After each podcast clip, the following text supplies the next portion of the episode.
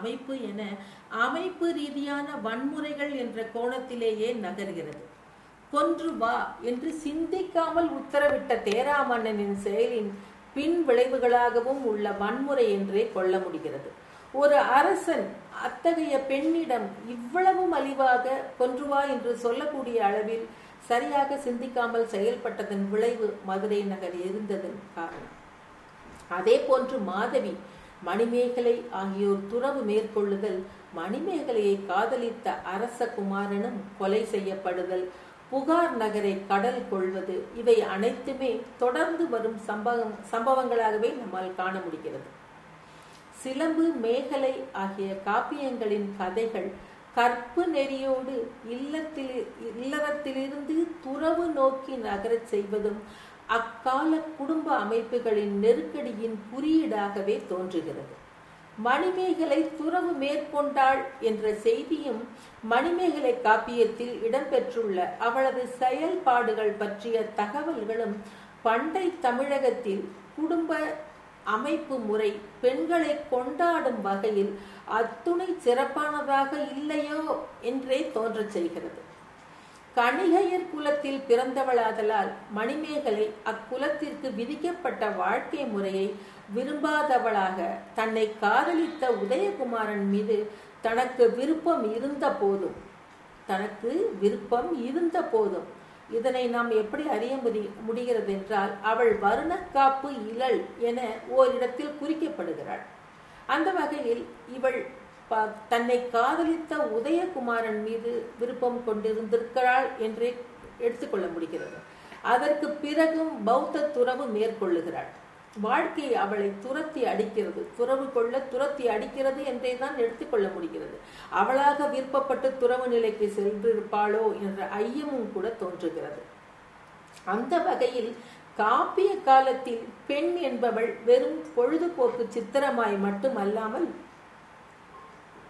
தேவைப்பட்டால் போராடி வெற்றி பெறும் தகுதியும் பெற்றவள் என்பதனை இக்காப்பியம் பதிவு செய்கிறது.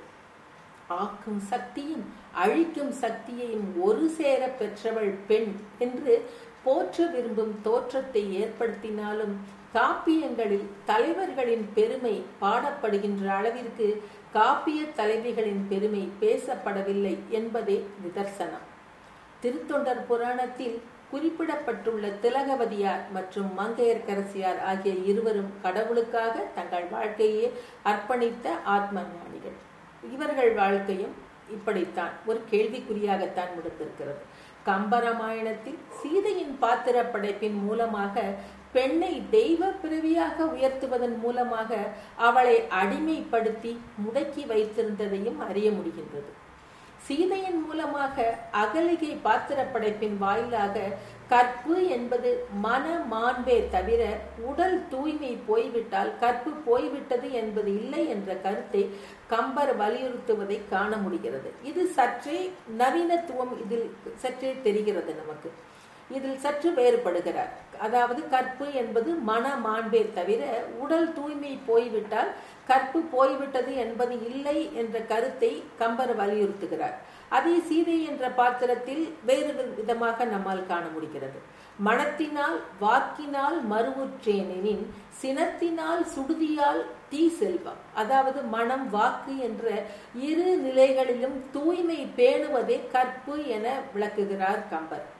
கைகேகி பாத்திரம் மூலமாக ஒரு பெண்ணுக்கு தாய்மையை விட கற்புடைமையே சிறந்தது என்பதையும் விளங்க செய்கிறார். அந்த வகையில் கற்பு என்பதற்கு பல்வேறு விளக்கங்களை கம்பர் அளிப்பதை நம்மால் உணர முடிகிறது. கற்பு என்பதற்கு ஒரே ஒரு பொருள் கொள்வது சரி ஆகாது என்றே தோன்றுகிறது. கற்பு என்பதற்கு அந்த பெண்ணின் குடும்ப கடமை சுற்றம் தட்பு எல்லாவற்றையும் பார்ப்பதோடு குடும்ப கடமையோடு கண கணவனுக்கு உண்மையாக இருப்பது ஒருவனுக்கு ஒருத்தி என்று வாழ்வது என்று அனைத்து கடமைகளையும் கொண்டவள் மட்டுமே கற்பு கரசியாக இருக்க முடியும் என்பதை நம்மால் உணர முடிகிறது.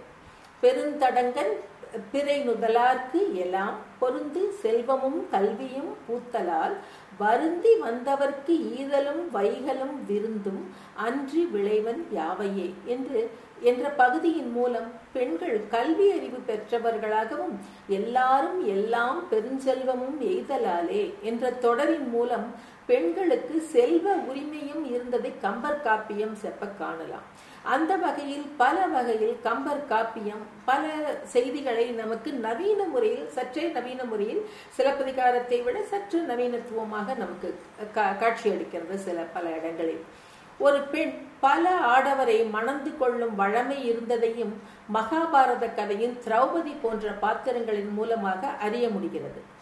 பாஞ்சாலி பஞ்ச பாண்டவர்களின் மனைவியாக விளங்குகிறாள்.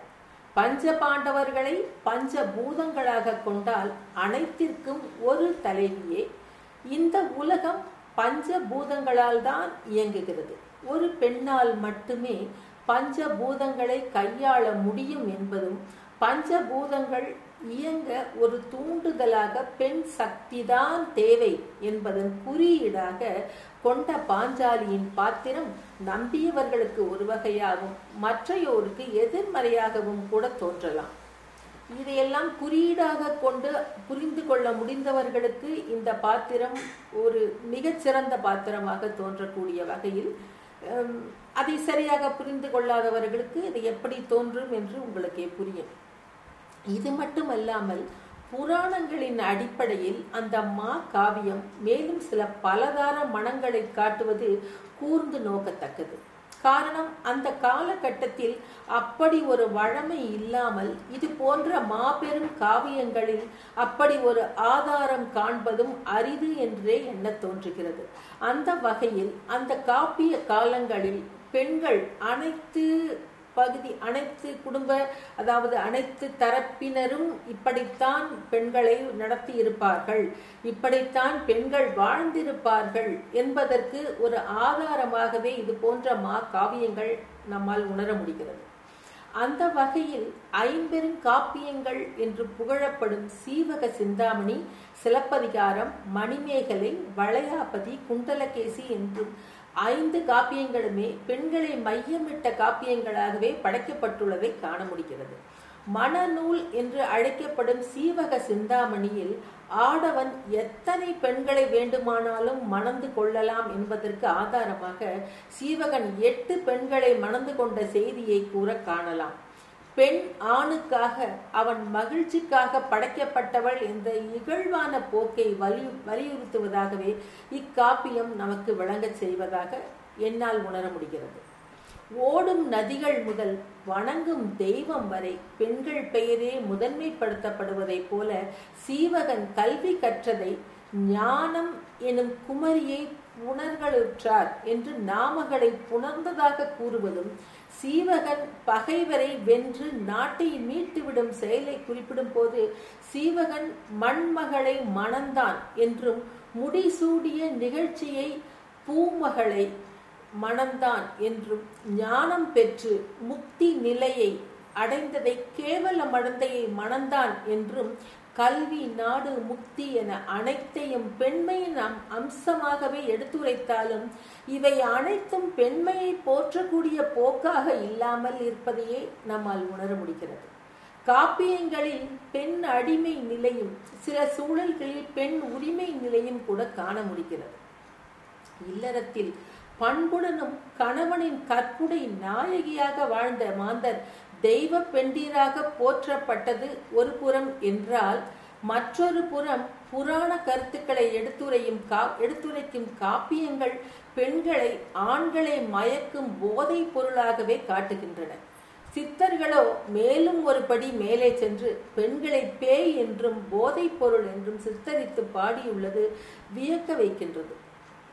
பொதுவாக காப்பிய கால பெண்கள் அச்சம் நாணம் மடம் என்ற இயல்புகளுடன் அழகு இரக்கம் அடக்கம் அமைதியின் உருவாகவும் ஆற்றல் இல்லாதவளாக செயல் திறனற்றவளாக உருவாக்கப்படுகிறாள். பெண் இப்படித்தான் கட்டுப்பாடுடன் இருக்க வேண்டும். வீட்டை விட்டு வெளியே செல்லக்கூடாது என்றெல்லாம் கூறி வளர்க்கப்படும் போது அக்கருத்துக்கு மாறாக பெண் தன்னை மாற்றிக்கொள்ளாது தன்னை ஆட்படுத்திக் கொள்கிறாள். இப்படித்தான் அவள் வளர்க்கப்பட்டிருக்கிறாள். சிறு பருவம் முதல் குழந்தை பருவத்திலிருந்தே அப்படியே தாய்ப்பாலோடு ஊட்டி வளர்த்திருக்கிறார்கள். அவள் எதற்கும் எதிர்த்து பேசக்கூடாது. இந்த கற்ப கட்டுப்பாட்டுக்குள்ளேயே இருக்க வேண்டும். அப்படி இருந்தால் மட்டும்தான் கற்புக்கரசியாக பெயர் பெற முடியும். அது மட்டும்தான் அவளுடைய வாழ்க்கை லட்சியம் என்ற வகையிலேயே வளர்க்கப்பட்டிருக்கிறாள். அப்படி வளர் அப்படி வளராத பெண்கள் மாற்று கருத்து கொண்டவர்கள் அவர்களை வேறு விதமாக நடத்தி இருக்கிறார்கள் அவள் வழி தவறிய பெண்ணாகவும் அவள் தீண்டத்தகாதவள் போலவும் ஒதுக்கப்பட்டிருக்கிறார்கள் அத்தகைய பெண்கள். காப்பிய கால பெண்கள் ஆணாதிக்க சமுதாயத்தில் இரண்டாம் தர குடிமகளாக கணவனே தெய்வம் என்று கொண்டாடுபவர்களாக ஆணின் தேவையை மட்டும் நிறைவேற்றும் பணிப்பெண்களாக வாழ்ந்திருக்கிறார்கள்.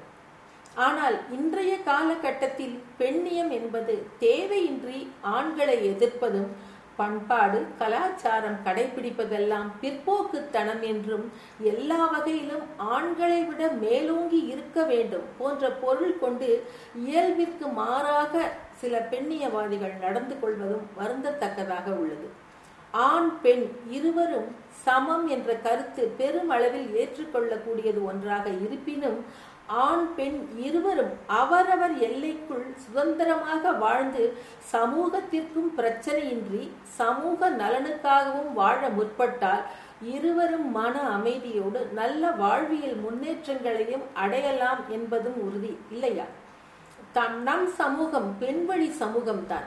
ஞானம் எனும் மூன்றாம் விழியை பெற்ற சிவனுக்குரிய பெருமைக்கும் அவ்விழியை சிவனுக்கு அளித்த பார்வதியே சேரும் என்கிறது ஒரு புராண கதை எங்கு பெண்ணினம் மதிக்கப்படுகிறதோ அங்கு மட்டுமே கடவுளர் மகிழ்கிறார்கள்.